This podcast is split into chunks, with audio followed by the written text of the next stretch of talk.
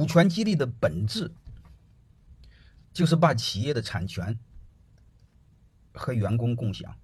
为什么要和员工共享呢？因为我们传统的组织当中，就是我们传统的工业时代的组织当中，这两类人活的是不舒服的。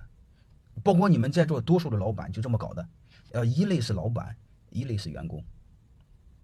员工到点下班，不管给多少钱，给多少奖金，总认为给的少，而且奖金给的越多，越认为老板不是东西，因为他会认为老板拿的更多，好吧？但作为老板呢，他也很冤，他被没白没黑的累死累活的去经营一个企业，没人理解他啊。包括刚才谈到黄明，嗯，专门给他的高管就说一句话：“你们跟我不信我。”还有一个很多老板说：“院长，我把心掏出来，他妈的他们都不信我。”老板其实没挣到多少钱，但是员工就是不理解。你会发现，每一个企业基本上最勤奋的是老板。这两个他是之间的相互矛盾，他是零和博弈。老板给员工工资高的话，老板的利润就少。所以他俩之间是相互不信任，就感觉这个不舒服。就刚才我说过，我们那个老板就是雇佣关系那个时代，就工业时代呀，我们老板和组织当中呢，老板和员工是一种雇佣关系。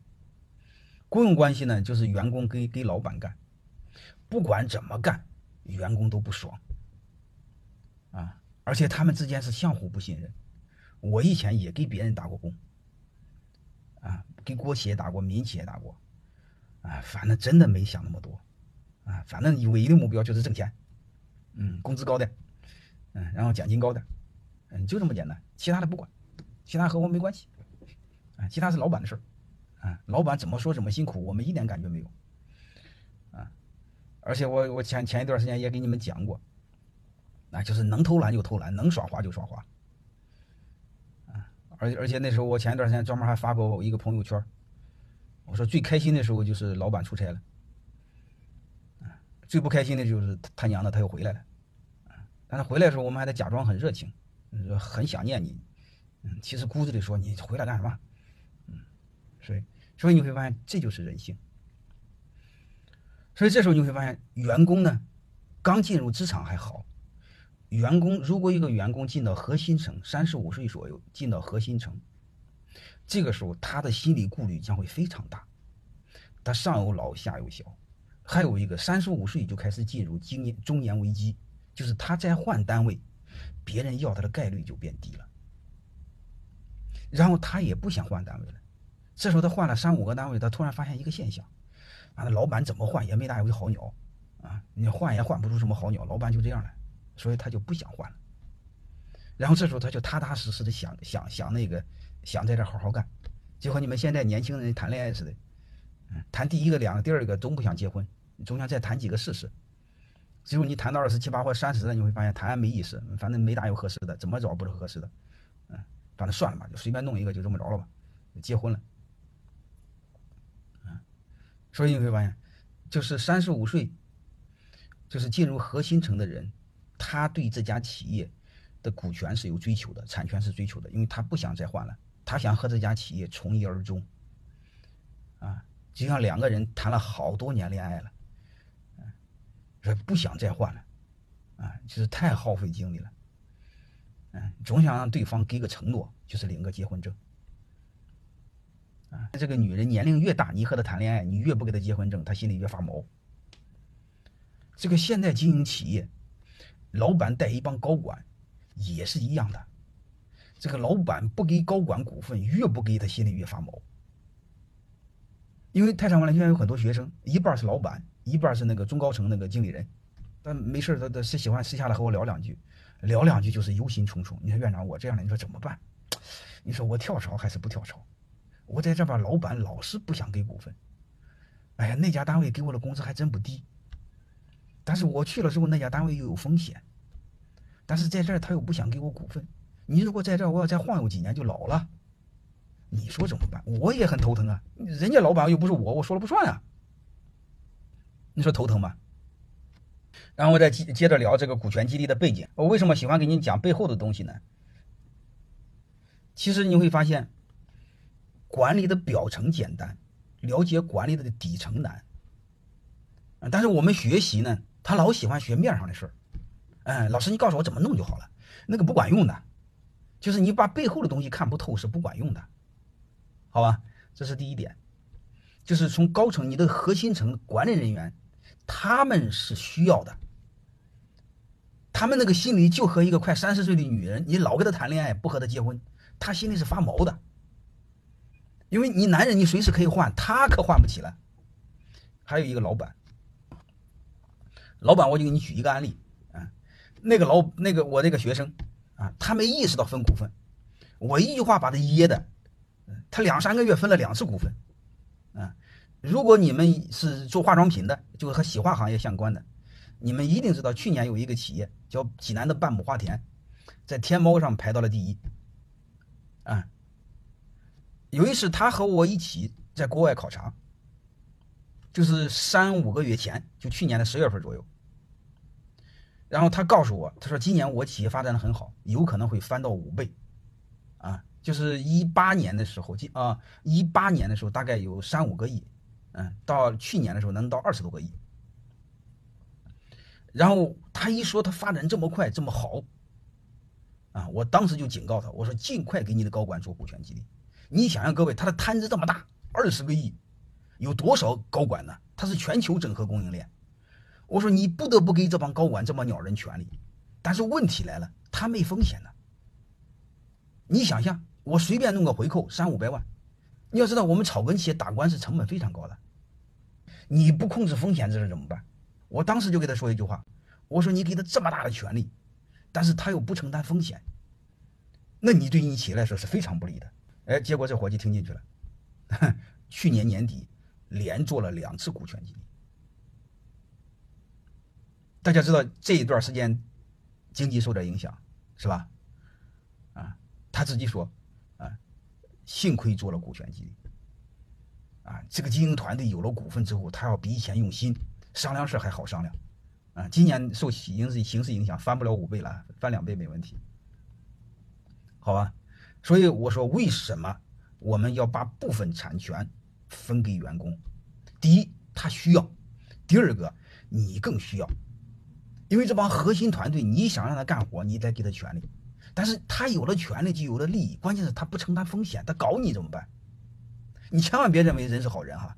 我想跟你们说一句很绝对的话：人在巨大的利益面前是没有好人的，一切只取决于诱惑。你比如我给你开个玩笑，我以前讲过。有一个女人和我有一腿，我老婆肯定不愿意。那那个女人说了，给我老婆点钱可不可以？那可以商量，看给多少，是吧？你要说给个十万二十万，我老婆肯定不愿意。那你说给一个亿行不行？你不用和我老婆商量，你和我商量就行，马上就行，而且睡一晚再赔你一晚，再送一晚，好吧？所以这个背后呢，我就想，我就想说说这个事儿。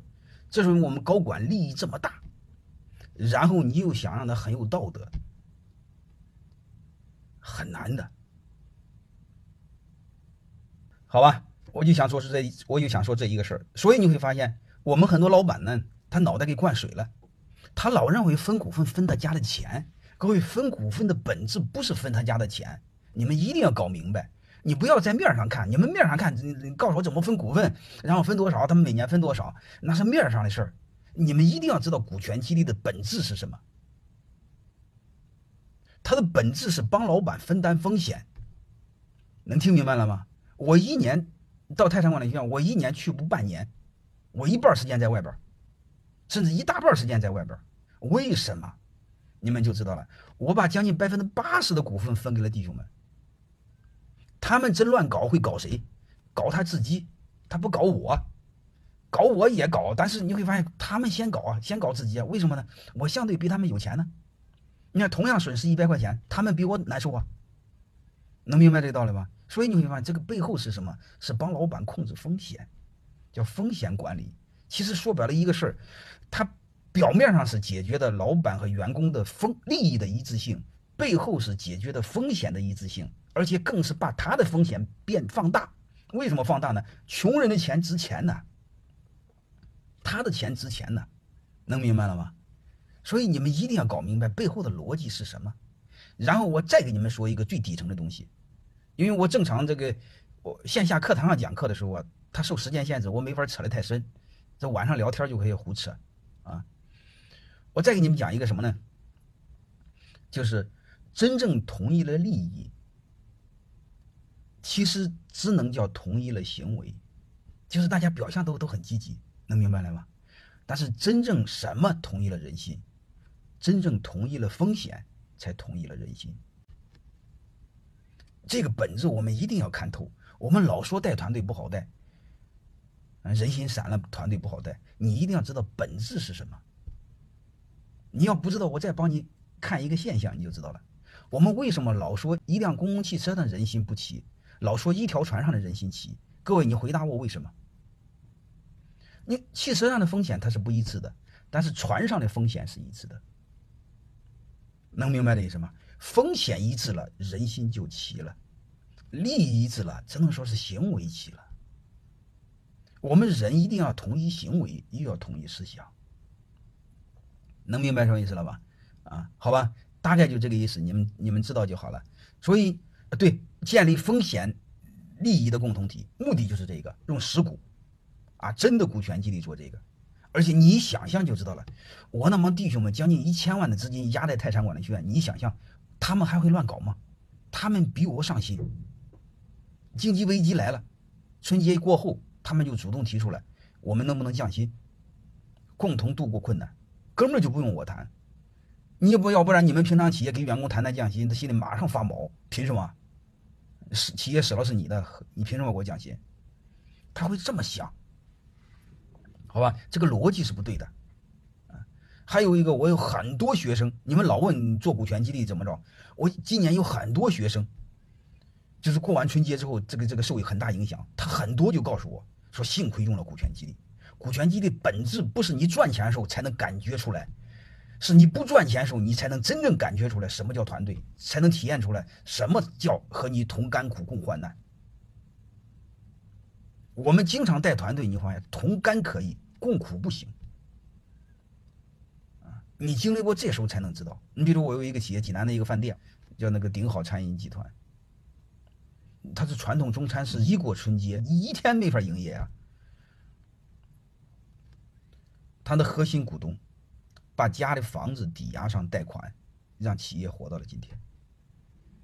所以这个时候你会发现，你老板都没法让企业死，你都不敢让企业死。这时候你会发现，你不是在给自己做了？能明白了吗？又你们又说分了股是不是分钱？我再给你们说一个核心的，你们老说分了股是不是分我们家的钱呢？你们都忘了一个事儿啊！我问你们一句话，你就知道。作为一个员工来说，你每年给他发工资，你每年包括给他发奖金，前提条件是不是得考核合格？如果他有了你的公司的股份，他成为你的合伙人，你的考核要比员工更严格还是更宽松？你一定会更严格。能听明白这意思吗？所以你会发现，你只要考核更严格，意味着他做的业绩会更好，更好的时候，你家公司的饼变大了。能听明白了吗？那个饼这么大一块变成这么大一块的时候，你不管给他分了多少，各位，你回答我一句话：分的是谁的？能听明白了吗？你比如泰山管理学院成为我的合伙人，我要求的是很流氓的，考核必须八十分，不够八十分不能分红。能理解这意思吧？而且成为我的合伙人、核心合伙人，要求不能退股，退股了之后退多少？退零。啊，普通合伙人你你你爱退就退了，我到原价退给你。好吧，成为我的合伙核心合伙人，必须承诺不放弃，一定年限内退伙。我要求七年，我的普通合伙人七年之内走了就走了，我原价退给你，增值的没你的。我的核心合伙人要求呢，七年之内退出，没有退出一分钱不给，要不然别成为我的核心。你要知道，泰山管理学院谁都可以退，我是不能退的，我退不完蛋了吗？那既然我都不能退，你们凭什么退？你还成我的我的合伙人呢？能听明白了吗？想退怎么办？一分钱一分钱不给，走人。爱退不退，就像两个人离婚似的，谁先提出离婚啊？然后一分钱不给走人我老婆就这么黑乎我的，所以我到现在婚姻很稳定。因为我老婆经经常听我讲股权激励，所以结果她他弄到我身上来，好吧？啊，这个第一帮你分担风险，第二分钱分的是市场的钱，分的是竞争对手的钱，分的是明天的钱，分的是未来的钱。这就是为什么我把八百分之八十的股份分出去了，好像我还像个好人似的，到处说，你看我多么心胸开开开，呃，心胸广阔。一点都不吝啬，股份都分了。各位，我真分的是我的吗？他只不过是数学上的表示，按百分比来说，我的股份变少了。各位，如果你用估值、用人民币来计价，我的股份是一定越来越值钱的。我怎么分股份越分越少呢？一定越分越多。包括任正非的股份，虽然有一个点你各位你可以发现，他三十年前还一个点现在还一个点能听明白什么意思了吗？他那一个同样是一个点他翻了几百倍都多。我问你一句话：老任分股份越分越钱越多还是越少？他家能明白了吗？永远知道老板是干什么的。老板是分钱的事儿，就是分钱、分章、分股份的事儿。老板是干这个事儿，是老板负责分饼。总经理干什么？总经理负责把那个空饼变实了。就是总经理负责干活，老板负责分钱。我们一定要搞明白，中国企业最悲哀的一个事儿就是老板不干老板该干的事儿，老板干总经理的事儿，干业务员的事儿，不干正事儿。你们公司头都不干正事，谁还能干正事了？所以就乱搞。